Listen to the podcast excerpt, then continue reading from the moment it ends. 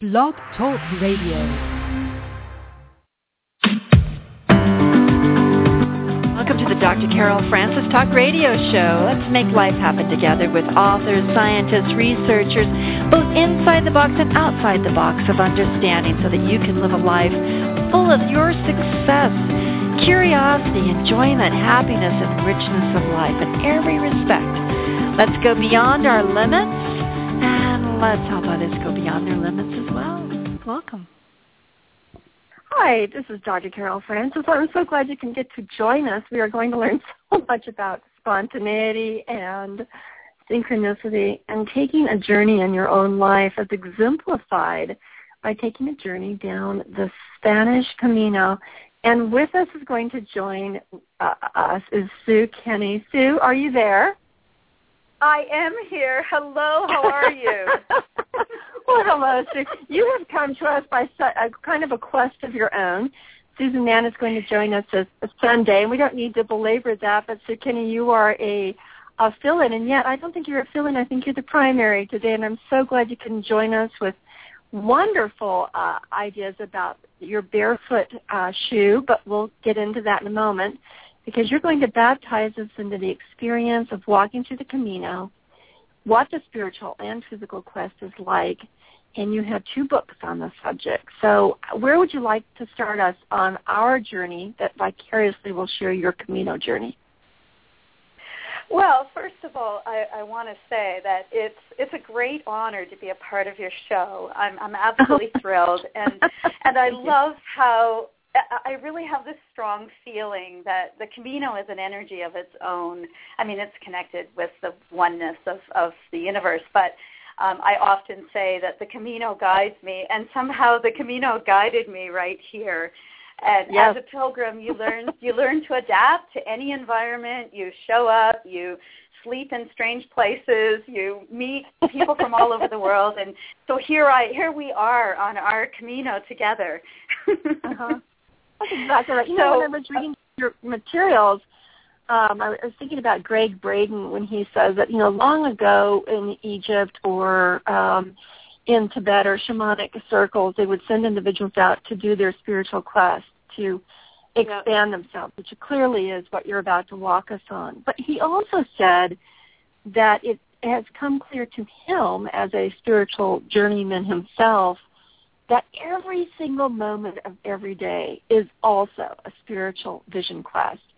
And um, I want our listeners to really hold on to that as you sit there in your car or walking or washing your dishes or or negotiating your way through a boss or a business or children or whatever it is that you're on you're in the middle of your camino you're in the middle of your spiritual quest right at this moment and throughout the rest of this day etc so with that as a caveat, you were about to leap in there and I interrupted. Where do you want to take us? Oh, that's okay. Thank you. Um, first of all, I should also just say on behalf of Susan, um, she is another passionate uh, pilgrim and um, really wanted to be here today. And, and I just wanted to extend, um, you know, her sincere apologies for not being able to join us. Um, but as the synchronicities in life unfold, uh, it worked perfectly that I could be here to be a part of the journey. And I'd like to begin. Maybe maybe it will be best for me to introduce um, my story, how I was um, introduced to the Camino, um, to, just to give a, um, I guess, to give your audience a, a perspective about you know where okay. I was in my life and how how it came to me. So uh, in two, this is, goes back to 2001. I was watching TV one day, like channel hopping, you know, I don't know, I was busy. I was working full time. I had three teenage daughters. I was a single mom. I I trained as a world-class masters rower. I was a busy, busy, busy, busy person, um, doing lots of things, and most things that I did, I did fast um, like I, I didn't walk. I ran everywhere, you know. I didn't drive slowly on back streets. I took the highway. I did everything fast, and that's the way that I lived my life at that time. Well, I happened to be watching TV, and I stopped because there was this show, uh, um, the Lonely Planet travel show, I think they called it, and it was about walking tours in Spain. They showed this Camino route uh, that people had been walking for 1,100 years And I watched with interest, but thought, oh, like my life is way too busy. There's no way I have the time to, you know, go for a one month walk uh, across the north of Spain. So I just sort of put it out of my mind. Um, but I thought, you know, maybe one day I could do it. And then um, about three or four months later, I was working at the time in the telecommunications industry, and I went into work one Monday morning. I had a meeting with my boss in the boardroom, went into the boardroom and looked, uh, you know, across the table, and there was a woman there from Human Resources. And I thought, hmm, this can't be good. and sure enough, I found out that I was being downsized and that I had lost my job. And they walked me out of out of the office and had me gather my personal belongings and then walked me out of the building for the very last time. Well, I, as I drove home, I thought about a lot of things. I thought, you know, I was angry, I was um, embarrassed, I was humiliated, you know, I was worried. I, I went through many emotions. And when I got home, I remember that um, I started to think about this pilgrimage route in Spain and I thought, well, you know, maybe maybe this is what I'm supposed to do. Maybe I should just go for a long walk. You know how sometimes we, you know, if we if we have a dog, for example, or when I had a dog, if I had a problem I had to sort out, I would go and get my dog and you know go for a walk around the block or a couple times, and and I'd come back and my problem was sorted. This time, I had a really big problem to sort out because I had to figure out what I was supposed to be doing in the world not what I mm. thought, you know, would would be a good job or would bring me money or allow me to do, you know, certain things, but rather what was the gift that I was given that I should contribute back to the universe? I had spent my entire life ignoring that, like trying to avoid it because I knew if I found out what that gift was, then I would have to, I would be obligated to uh, to do it, and I was afraid to find out, so I avoided it. But in that moment when I got home, I realized that this was a huge opportunity for me, a chance for me to maybe slow down, maybe just walk and get a better sense of who I am and what I'm what I'm about, and even more importantly, um, look at what what my fears were. You know, why was it that I was afraid to face, um, you know, the the absolute truth about myself? And so I decided that day that I was going on the Camino. And five weeks later, I left. and wow, uh, the wow, Camino, five weeks later. Yeah. Five weeks later, I bought myself a pair of hiking boots. I bought a backpack. I at that time there was very little information on the internet. If you go on the internet today, you'll find all kinds of information about the Camino, blogs, right. you know, all kinds of information. You can find anything you want. There's all kinds of books that have been written. But in 2001, the internet wasn't what it is today. Uh, there were a couple of what we used to call listservs, uh, where you could go and maybe ask somebody a question and they would give you an answer.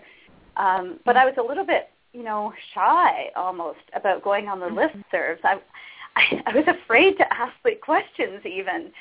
Um, mm-hmm. But uh, something very um, deep and and um, powerful, I guess, inside of me was saying, just go. Just let go of being in control. Let go of trying to rush through everything. You know, let go of being in charge and of, you know, thinking you know what it is that should happen or planning mm-hmm. things the way I want them to happen. And instead, just throw caution to the wind. And I had this sense that the Camino would guide me. That because mm-hmm people had walked this path for 1,100 years, and its origins are that it's a Roman Catholic pilgrimage route. Um, yeah. So it, it, the, the pilgrims of the past, they believed that if they were close to the remains of an apostle, that they would be closer to God. So what happened was word got out that the remains of St. James the Apostle um, are alleged to be buried in Santiago, Spain. So pilgrims came from all over Europe, all over Spain, but all over Europe, and they found a path and they made their way to Santiago so they could be closer to God. And uh, this had, this has carried on for years and years and years. Uh, so even though I wasn't interested really in the religious aspect of the Camino, I was very interested in the idea of stepping into the footsteps of millions of pilgrims who had gone before me with with their own individual quests of you know self discovery or being closer to God. Mm-hmm. Oh, so interesting. You know, as, as you say, millions and millions of people. I was thinking that uh, you know anything that we do, actually, there have been millions of people that probably have done it before us. just, this is an interesting thought to consider. Uh, it, it, so, okay, so here you are on the Camino route. You're starting your first day. You're starting your first period of it. What's that like to to uh, step onto the path? Well, at first it was um, very awkward. I think would be the best way to describe it because I my backpack was too heavy. Um, I had things in there I didn't need, but I thought I needed. You know, things like I brought two books because I never had any time to read, and I thought, well, I'm going to have a month every night. You know, I won't have anything to do, so I'll read my books. Well, if anybody who's listening knows about you know walking 20, 30, or 40 kilometers a day with a backpack on, you don't want two extra books in your backpack because they're heavy. oh wow! So the first, yeah, the first several days, um, it was a process of getting getting accustomed to the awkwardness and, and making it feel comfortable not to carry everything I thought I needed not to have a heavy load with me, but to lighten my load and to train my body, my physical body, that um, mm-hmm. every day I was going to wake up and start walking, and my body would need to, you know, would need to stand up to that. Would be a, you know, I needed my body to physically be able to to handle that kind of a challenge. Now, because I had been training as a master's rower uh, for several years, I was in really, really good physical shape. So I thought, okay. oh, this is going to be, this is going to be a piece of cake, right? Right. Um, but no, no, no, because the Camino isn't about. it isn't about. It isn't really about walking at all. Although that's what we think it's about. It's really uh-huh. about the the journey back to yourself, the the journey, the spiritual journey, the inner journey. Huh. Mm-hmm. Okay, so you're stepping in and you're finding out your your burden is too much, and what of us actually, you know, thinks we need to carry burdens with us that are really inessential, whether they're burdens of pleasure or intent or uh, relationships or uh, uh, angst, um, materialistic perspectives. I, I would imagine that the entire Camino is a walk of releasing in essentials. And that coming back to the materialistic world, one of the the Camino blues is coming back to an environment that's so attached to those burdens when they're when they're really now viewed as inessential. Yes. What and, comes to mind? It's important. Well, what comes to mind right away is um, what you're saying is exactly that's exactly what happens on the journey. Is that mm-hmm. um, we it's a process of, of I call it it's like putting down things. I was putting things mm-hmm. down along the way. I was mm-hmm. um, the, the mirror was being presented in front of me. The mirror of who I was was being constantly mm-hmm. presented in front of me, whether it was through the people that I met along the way, the experiences that I had, uh, stories mm-hmm. that um, that I remembered. And one of my favorite stories is a story I often tell because it it became really um, representative of this whole idea of letting go of attachment to something. Mm. And mm. Um, what happened was there was a pilgrim who had just mentioned this story um, when we were having uh, dinner one night. And um, anyway, I noticed as I was walking along the path that there were these piles of stones that people had mm. left, kind of like a mm. like a rock cairn but oh, yes. um, because on the on the Camino there are yellow arrows painted all along the way, so you follow yellow arrows, right? Mm, oh, interesting. Uh, which, it is. It's very interesting. And then there were these rock cairns uh, as well. And so one evening at dinner, I asked a group of pilgrims. I said, "Does anybody know why there are piles of stones all along the way?" And this young pilgrim looked at me and he said, "Oh, I know a story about the stones." And I said, "Great, hmm. please, you know, share your story." He said Sure. these words. He said, "It is said that if we pick up a stone and put our sorrow into the stone, when we place the stone down, we leave some of our sorrow behind."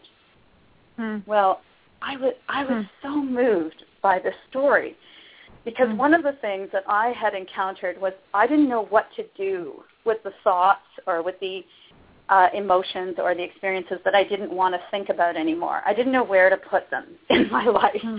Hmm. And Hmm. and I'm the kind of person I need to like visually have a place to to put something. And so this Hmm. became uh, a perfect scenario for me. And the next day, the first thing I did when I got up in the morning was I looked for a stone. I picked it up, and then it occurred to me that I didn't really know what to do with the stone. Like, how was I going to put my sorrow into the stone? So what I did was I started to walk with it, and as I walked, I imagined moving my sorrow from myself to the stone. And Hmm. when the time felt right, I set the stone down. Well, you know, something happened. There, there was a shift from my from my being into the stone, and Hmm. it felt as though I had actually shifted it. Hmm. It was the first time anything like that had happened to me. I was so Hmm. excited that I wanted to pick up another stone right away, so I, I quickly looked for another stone. And when I picked it up, I thought about my daughter. I have three daughters. So I thought about my oldest daughter first. I imagined putting her sorrow into a stone because I was really missing my kids, and I thought, wouldn't it be interesting if, if wouldn't it be nice actually if I could give them a Mm. gift from afar, from the Camino, and put their sorrow into a stone? So I did that, and I did it for Wow. each of my children, and then I did it for my mom, and I did it for anybody who came into my mind as I walked the Camino. It Mm. became a ritual that I completed every single day. Oh, that is And so interesting. It's like a it's like a remote healing. I know that um the the movie The Way, I think by that Martin Sheen is in, he's he's going to deliver his son's ashes as I recall, and his sorrow is so uh evident throughout the movie in terms of uh, both carrying his son on the journey that his son was intended to go on and also carrying his own burdens and his own heaviness and and releasing such bit by bit by bit. It's it, it's so interesting. Did, did they actually report back to you these people who you were remotely healing or remotely relieving their burdens? Did they report back to you spontaneously or through interview that on a particular day in a certain way they just felt lighter, or or uh, what sort of feedback did you get? Well, that's a great question. My my daughters didn't say that they actually experienced anything. Um, they were teenagers, and you know, at that time in their lives, they're somewhat self-centered, and so I don't know if they were just, you know, if they were paying attention to it. but something interesting happened with my mom. I called my mom one day and I told her about the stones because I knew she would understand it and she was really happy that that I was putting her sorrow mm. down on the Camino. And then a few days later, like normally I wouldn't call home that often because first of all I didn't have a cell phone with me and there weren't that many phones and it was sometimes awkward to try and call from a payphone. But a few days later, I just felt like I had to call my mom back again. And so mm. I called her and she said, "Oh, I'm so glad you called me." And I said, "Oh, mm. really? What's up?" And she said, well, your stones are working. Oh wow. And I said, Mom, what do you mean? How are they working? Well, two of my sisters who hadn't been talking to each other for quite a while, they just had a disagreement or whatever, they um, contacted each other and started talking again. And, and it made my mom so happy. She decided that it was because I had put the stones down on the Camino for her, that I had opened up the possibility for something else to be created. Mm. That is so interesting. And uh, you also carried the burdens of a, of a, of a gentleman I, I read on your website, which is SueKenney.com, S-U-E-K-E-N-N-E-Y dot com. Uh, what, what was that like when, when, when you said, I'm going to carry your sorrow with me and deliver your stone? Well, I think you know what what happened over over time. Once I started to understand um, the power of of you know picking up a stone, having something physical to put my sorrow into, and then as well the ritual of doing it every single day. Um, then I realized that I could not only put my own sorrow into a stone, I could put sorrow of other people. And that's really mm-hmm. um, that was the greatest lesson of all. When and when. I talk about sorrow, it, it's not necessarily all bad. I'm I'm talking about it could be sorrow. I also sometimes, you know, thought about joy and happiness and it, it wasn't so much a release of it. It was just a um, a way to present it so that so that I could um, rather than it being so abstract as an emotion, it was a way for me to to see it. And and this was mm-hmm. also, you know, 12 years ago. Uh, I've come a long way since you know since those those mm-hmm. first days of picking up stones. Mm-hmm. I, oh, and that, and so therefore you've come a long way and you've you've progressed on your own journey of life. You know, um, I'm wondering if on your uh, event to the Camino, I remember when Carlos Castaneda mentioned that along our path there are these annoyances and these complications. And he mentions this biting dog that becomes threatening to him on one of his journeys associated to Don Juan. And I was just wondering, going through the Camino, there's got to be a series of vexations. Uh, you know, here you are in a state of peace and beauty and sharing this experience uh, with a number of other pilgrims and wonderful food and uh, great hostels or hotels to visit and cathedrals to uh, pray at or to have that sense of reverie. But there have also got to be complications that create uh, less than ideal circumstances that actually become among your greater teachers. What were some of your experiences along those lines? Well, when I first walked the Camino, I, I didn't stay in hotels. I stayed in hostels. I stayed in the okay. the albergues or refugios. So many of them were um, were actually quite rough at that time. Uh, today, they're in a lot better. There's there's more options. Um, hmm. So one of the annoyances was that I walked in the winter, and in the hmm. winter oh, it's cold. Oh yeah. So I was con- constantly, constantly faced with the feeling of being cold. Mm. And it's interesting because once you get an idea like that in your head, you can use that idea to cover up lots of other fears, right? I mean, if you just focus wow. on being cold, then you don't have to face another fear. And so mm. the so it the cold became one of my greatest teachers because if, once mm-hmm. I started to embrace the cold and be with the cold and live with the cold and adapt to the cold, then that meant it was no longer blocking me from taking the next mm. step in, on my spiritual journey. Mm, that's interesting. So the cold. How about your second journey?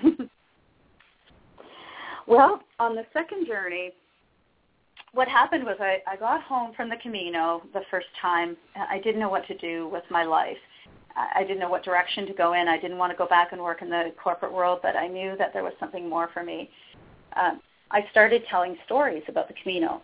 People invited me to different places. You know, it started off with libraries and schools and people's homes, and and then eventually I became um, a keynote speaker and used the Camino as a metaphor for living a life journey with purpose. Mm-hmm. So um, after a couple of years, many people asked me if I would write a book about my journey, and I kept saying no because I had kept this diary, and it was a very personal diary wasn't something I wanted to share with others. But there is a saying on the Camino, or there's the pilgrims of the past would they believe that um, if you walk past a pilgrim in need, then you have to go all the way back to the beginning of your pilgrimage and walk that section again. and um, so one day I, I woke up and I thought, oh, people are asking me to write my story because they want to read about my journey. They want to know my innermost thoughts. Mm. If I don't write this book, in fact, I'm walking past pilgrims if if I consider that we have pilgrims in life, you know, that then I'm walking mm. past pilgrims in need and that means that I'm going to have to go back and walk the Camino all over again. so I decided to so I, I really integrated all the aspects and the virtues of being a pilgrim into my life at home. Mm. Uh, and because of that, I wrote I wrote my manuscript in two months. oh, perfect. Uh, yeah, yeah, and then um, and then by complete synchronistic situation, I I ended up meeting uh, someone close to where I live who is a, was a professional writer and uh, edited my book, and and then I released the book. But once the book went to the publisher, um, I decided that it was time for me to go back on the Camino. But this time I was just going to walk it kind of like, you know, for the freedom and I wasn't going to be as serious about about the lessons I wanted to learn or about facing my fear, about, you know, all the things that were important to me at that time. I just wanted to go for a walk on the Camino and enjoy it. So I thought I would go on the Portuguese Camino. About two months hmm. before I left, I'm sorry, about two weeks before I left, uh, a native friend of mine who I had befriended from, um, I had moved out of the city, so I was living near um, a First Nations reserve and I had befriended this woman, Sherry, and she contacted me and said, I must see you before you go on your journey. And I said, okay, sure, let's get together. So we did. And uh, she had a gift for me. She said, I want you to mm-hmm. take this. And it, she handed me like a package that was wrapped in red fabric. Mm-hmm. And I said to her, oh, what is it? And she said, open it. So I opened it up, and it was a feather. Mm-hmm. And then she told me, she said, um, it's an eagle feather. It's one of the highest, highest honors in their in their tradition, in their custom. And she said, "You're to take this feather with you and give it to someone on your journey." And um, I just I just looked at her and I thought, "Oh my goodness, here my simple little walk on the Camino had now become another quest, another um, you know, really like, like a mission, mission yeah another mission, exactly. So I set out on the Camino the second time, carrying um, the honor of carrying a, an eagle, sacred eagle feather, and I I thought that you know she had given me the right to to make judgment about the people that I met and choose who I thought should have the eagle feather. So I had many many lessons to learn there too about not being in, well, lessons about not being in judgment of others. Hmm. Because I thought I thought that the eagle feather was something I was to decide who would get it, and in fact, what I learned was that the you know the the owner of the eagle feather, the person who who would receive the eagle feather, would come to me, hmm. would hmm. present themselves. Did you ever think that maybe perhaps you were the one to be the recipient? Do you know what's really funny is that this morning I was thinking of that.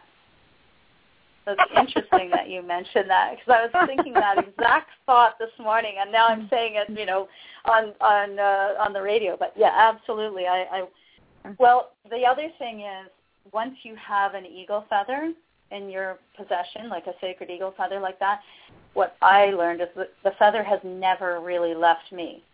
The physical mm-hmm. feather has left, but when you have when you're in and when you're holding an eagle feather, you know, you are in direct connection with the creator. It's the closest you can be to the creator.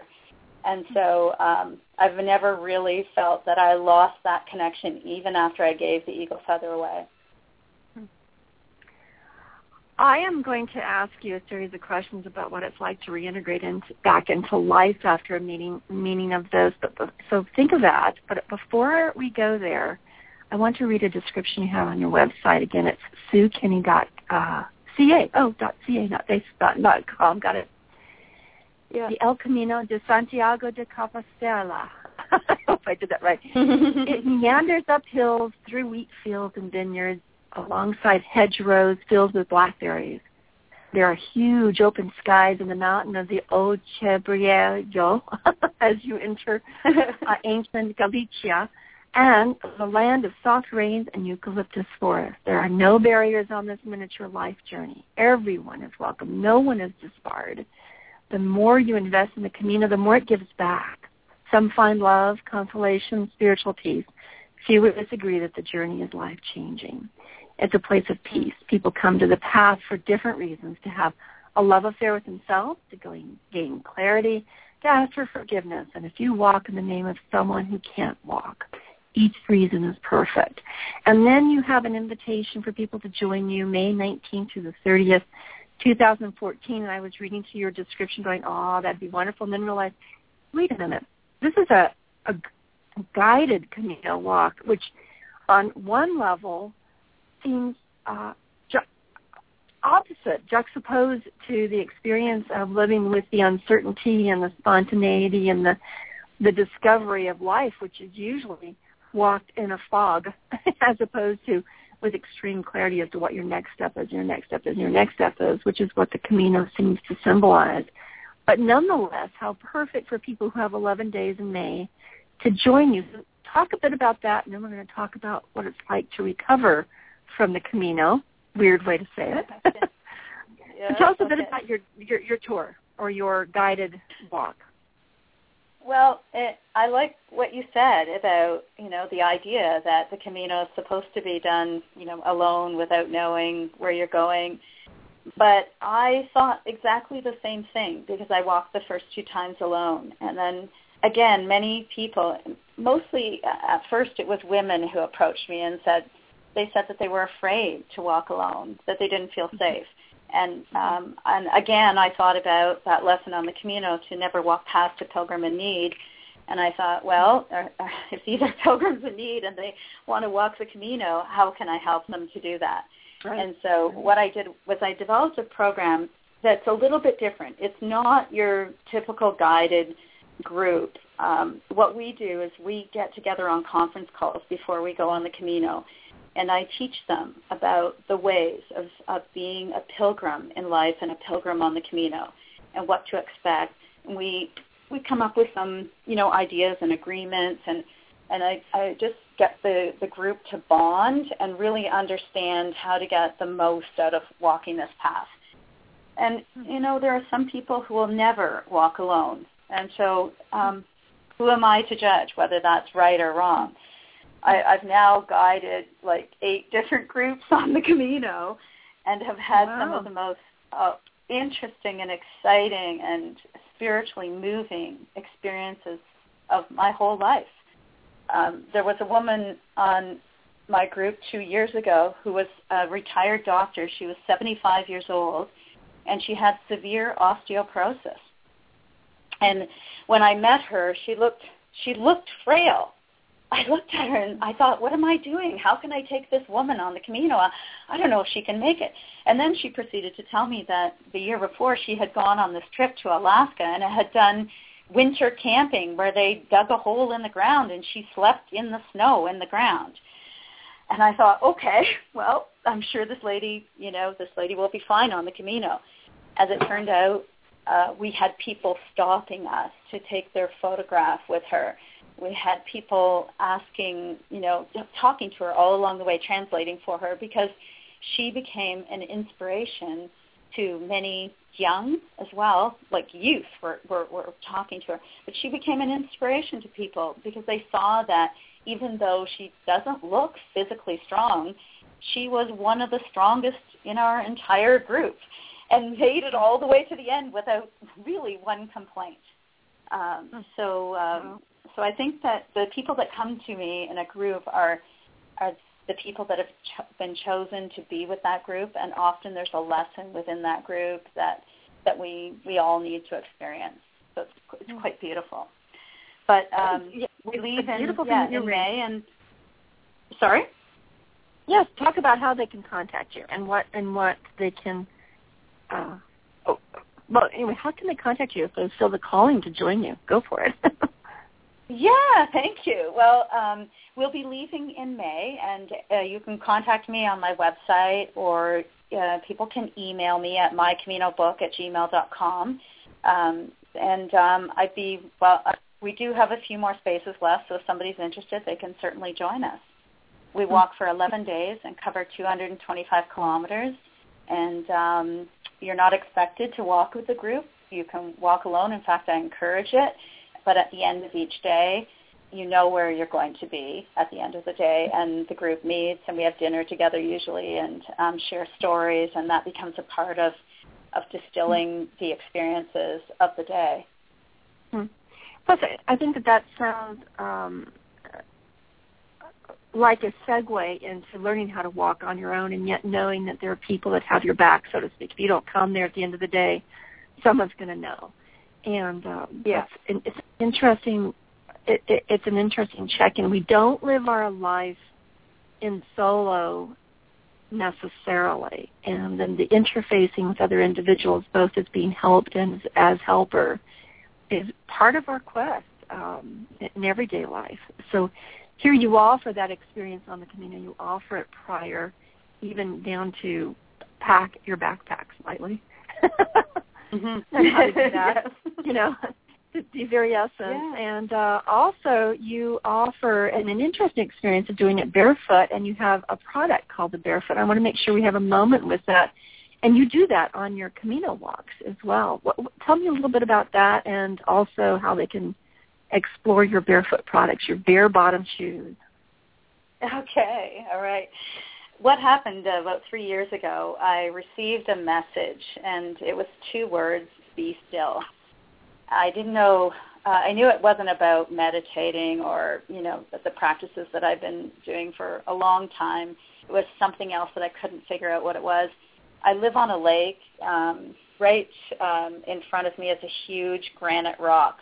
So I started to go out to the rock. I just sat there and looked out at the lake. And then one day I took my shoes and socks off and I put my bare feet on the rock, and all of a sudden, this surge of energy came through the rock, through my feet, and filled my entire body. And oh, it was that moment. Yeah, it was that moment in your life, you know, like the laughing Buddha, you know, where I looked up to the sky and I just started laughing because mm. I got it. I got mm. it. I'm supposed to be barefoot. I I just completely got it. So I started walking barefoot my feet hurt a lot. Um, the soles of my feet, often people will tell me as well, this is common, that the soles of their feet are sore when they step on anything sharp or even just walking barefoot on, on ground can sometimes be sore. So what I discovered was that there's a, a reason for this, that we have thousands of sensory nerve endings on the soles of our feet. The job of mm. those sensory nerve endings is to um, signal to our brain to control all of the systems in our body, everything. I mean, you're familiar with, well, everybody's familiar with reflexology, right? Right. Mm-hmm. Yeah, so it's that idea that it's like reflexology. But the thing is, the reason those sensory nerve endings are on the soles of our feet is because we're actually not made to wear shoes. So mm-hmm. this is the body's way of taking care of itself in any kind of environment um, any kind of like weather or situation. And so I started walking barefoot, and I noticed that the longer I walked barefoot, the less my feet hurt. And part of that mm. is hmm. because those sensory nerve endings, when you, when we wear shoes, they want to feel the ground. They want to be able to sense the ground, but because of mm. the hmm. soles on our shoes, it's cutting us off. and mm. so the sensory nerve endings go to the very edge of your skin, and they and you know what it's like when a nerve is exposed. Uh, it's mm. very painful, right?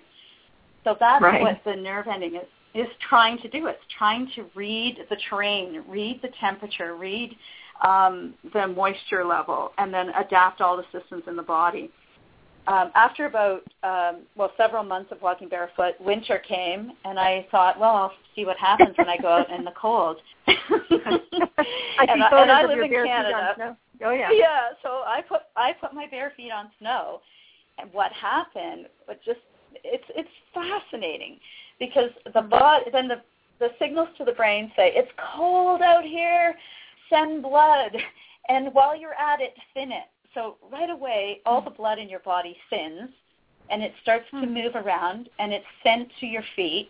At the same hmm. time, you also start to develop a layer of fat on the bottom of the foot so that oh, it actually raises the foot off the cold, if you can imagine.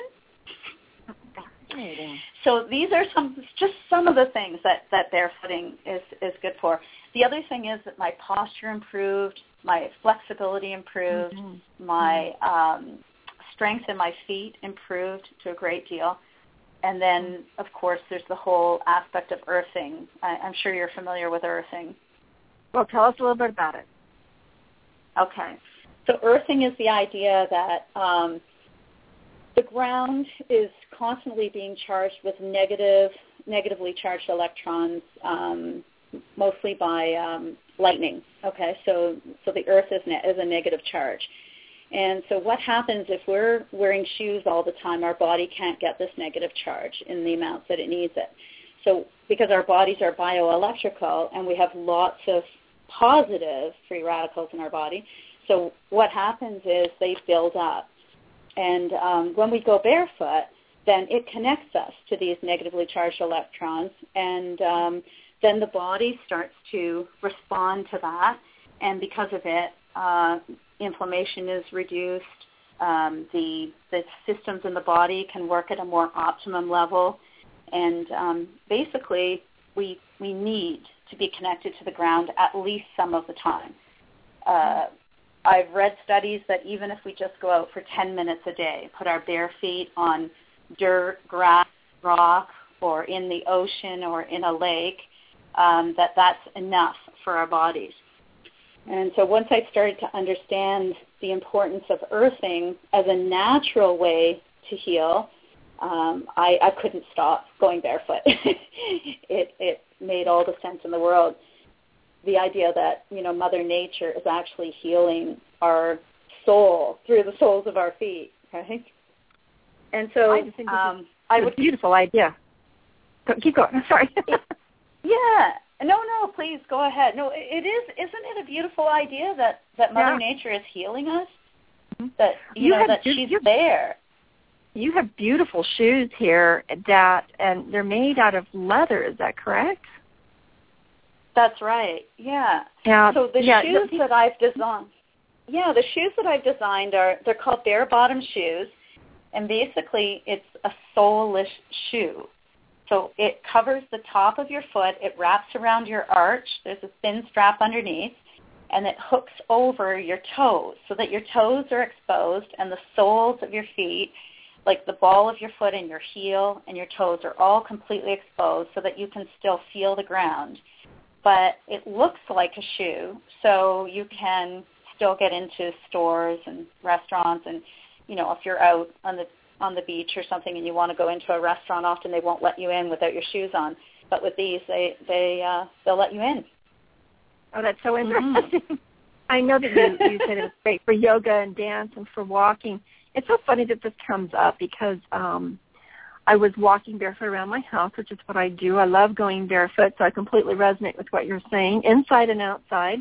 And I walk into one of my son's room and have a chat and turn around and oh, I break my toe against the side of his uh his bed and I say to myself, this just happened a few days ago. I said to myself, "Oh no, not this again," because this happened about two years ago. And I'm just have to learn to walk with shoes because I my toes are just too vulnerable to banging into things. And uh, and then I re- then I then I have the spontaneous opportunity to interview you for this. And I went, oh, this is just too funny because I am a barefoot walker from the very beginning of life, and uh, as we all are actually. So you've had some interesting adventures with going barefoot and uh, uh, with glass and rocks as well. And what is all that? add Yeah, and and well, you know, just to just to talk about what you just said, when I first started going barefoot, I stubbed my toes all the time. and I didn't I thought I was just clumsy and I couldn't believe that I was so clumsy that I kept doing it. But what Mhm. happens over time is uh we've we've learned to walk differently in shoes. When we're in shoes, we Mhm. don't have to do anything with our toes because they're protected. Mhm. So, um, so that neural pathway to our brain basically just Hmm. kind of stops working.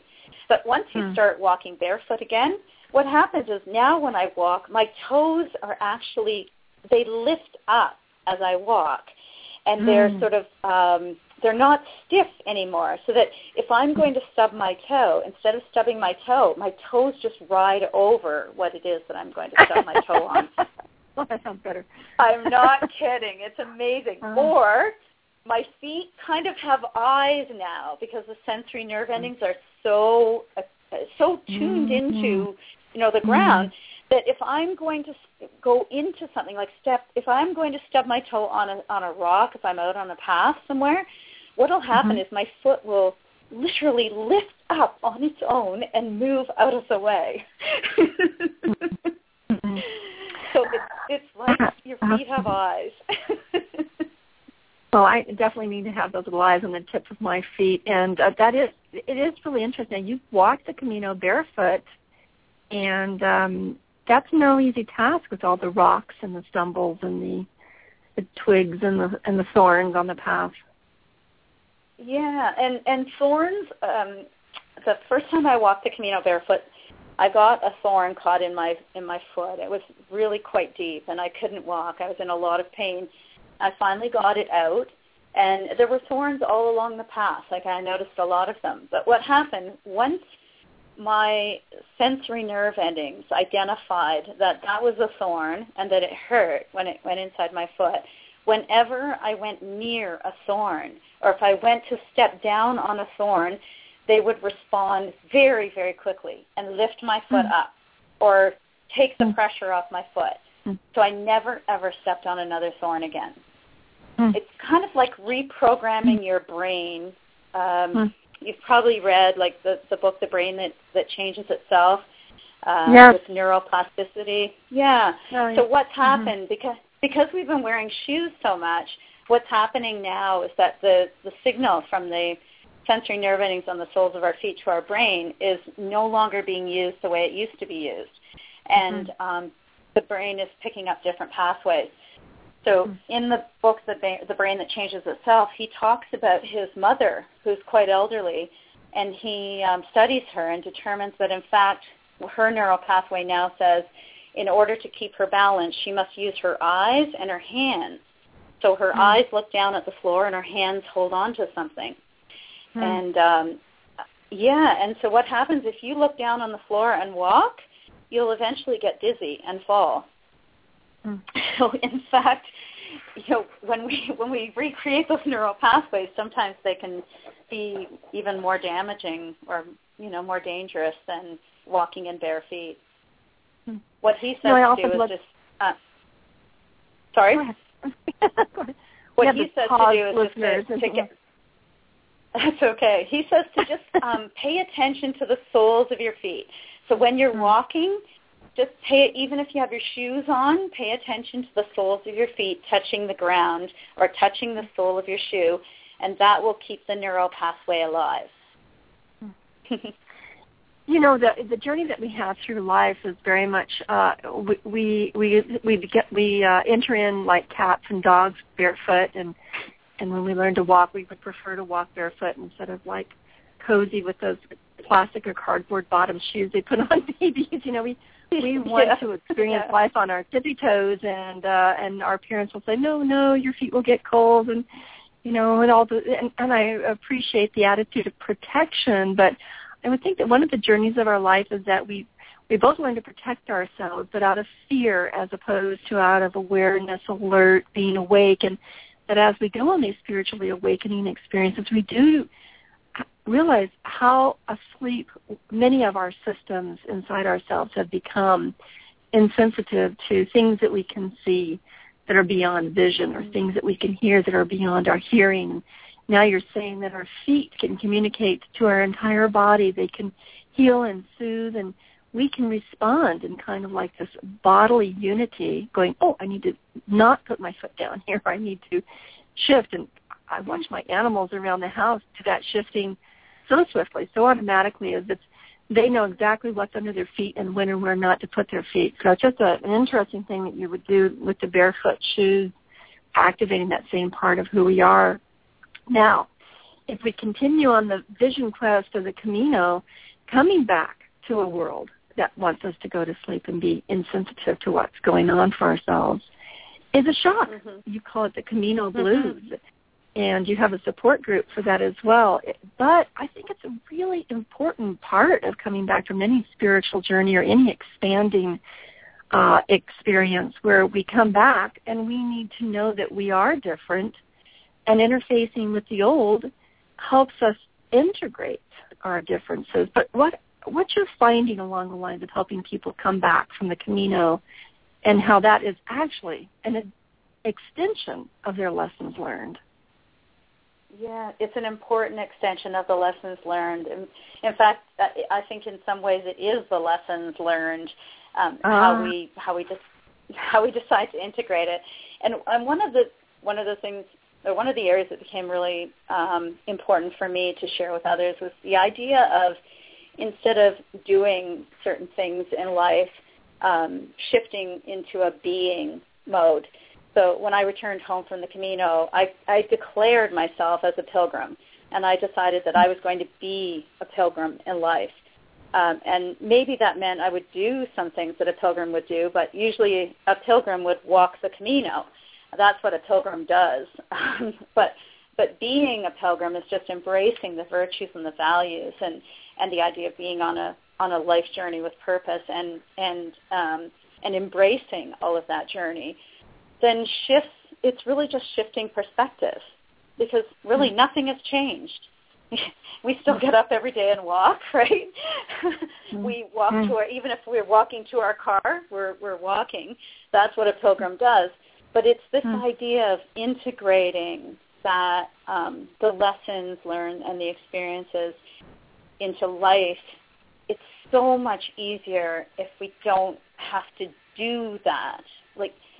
Physically work at doing that, rather than rather to consider a shift in perspective that really nothing has changed at all. It's not this world and the other world. It's not this world and the Camino.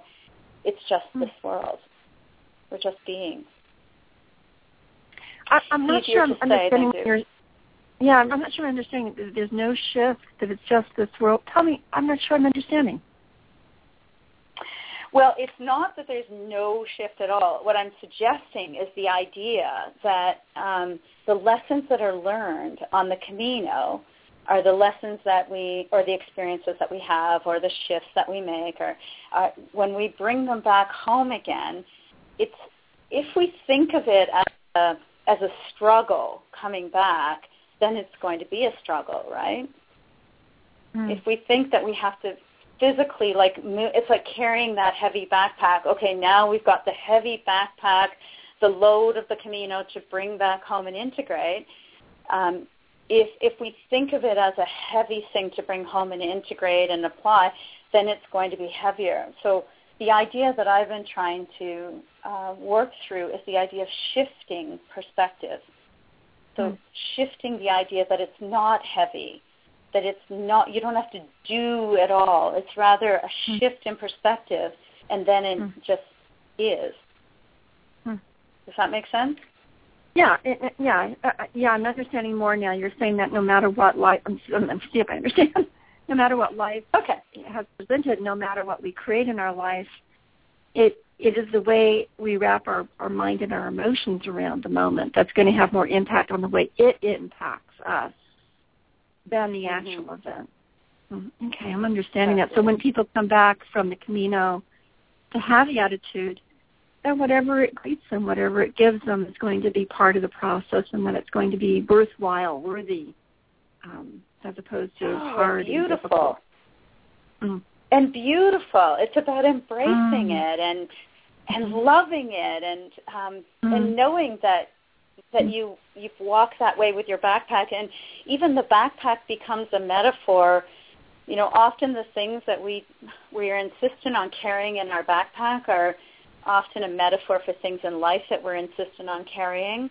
So if we just mm. let go of that, if we leave our favorite, favorite, favorite jacket at an albergue for somebody else who might be cold, um, it, it's so freeing to come home and know that, you know.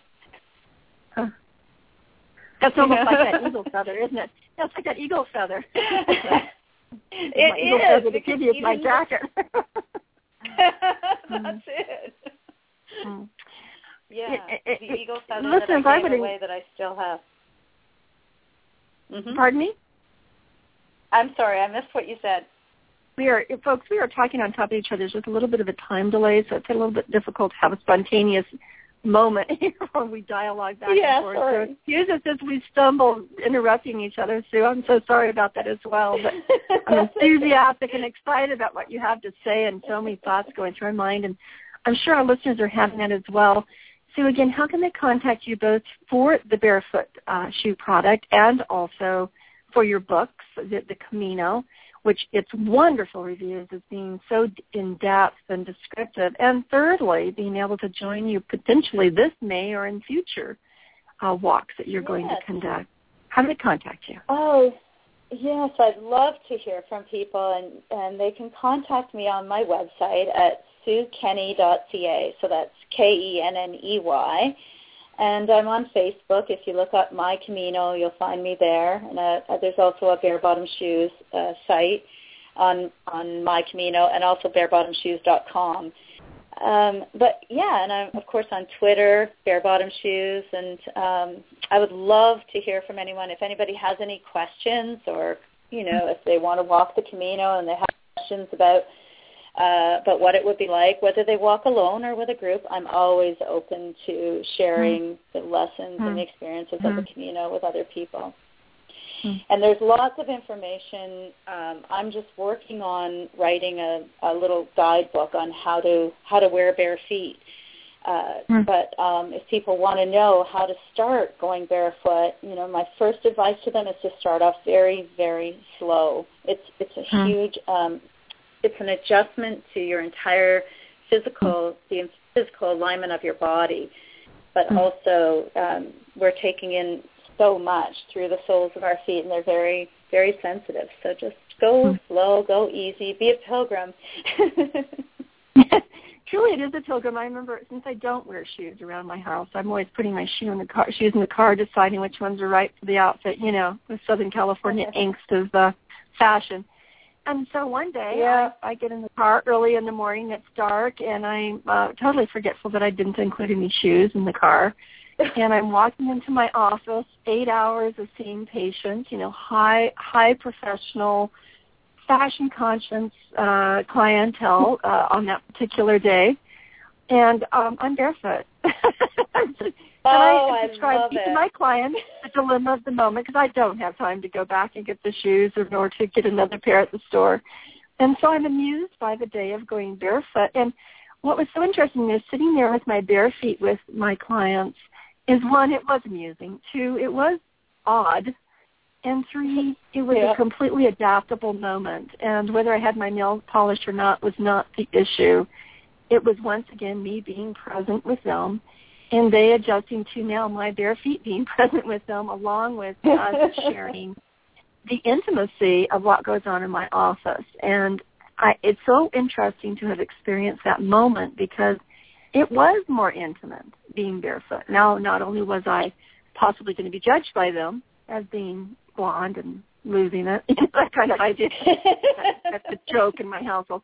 Um, but also, um, you know, I'm I'm going to be present with them in a way that is very exposed, relatively speaking, to our Western society. Um, so it's an interesting thought. What would, what's it like for you to walk around and look at these photos with you in your bare bottom shoes in all sorts of different places and um, go, wow, that's an interesting declaration to the world and how people receive you. And is that also true when they say you've done the Camino? Huh? What an interesting mm-hmm. way to Mm-hmm. spend your day. What, what's coming up in your mind as I say these sorts of things?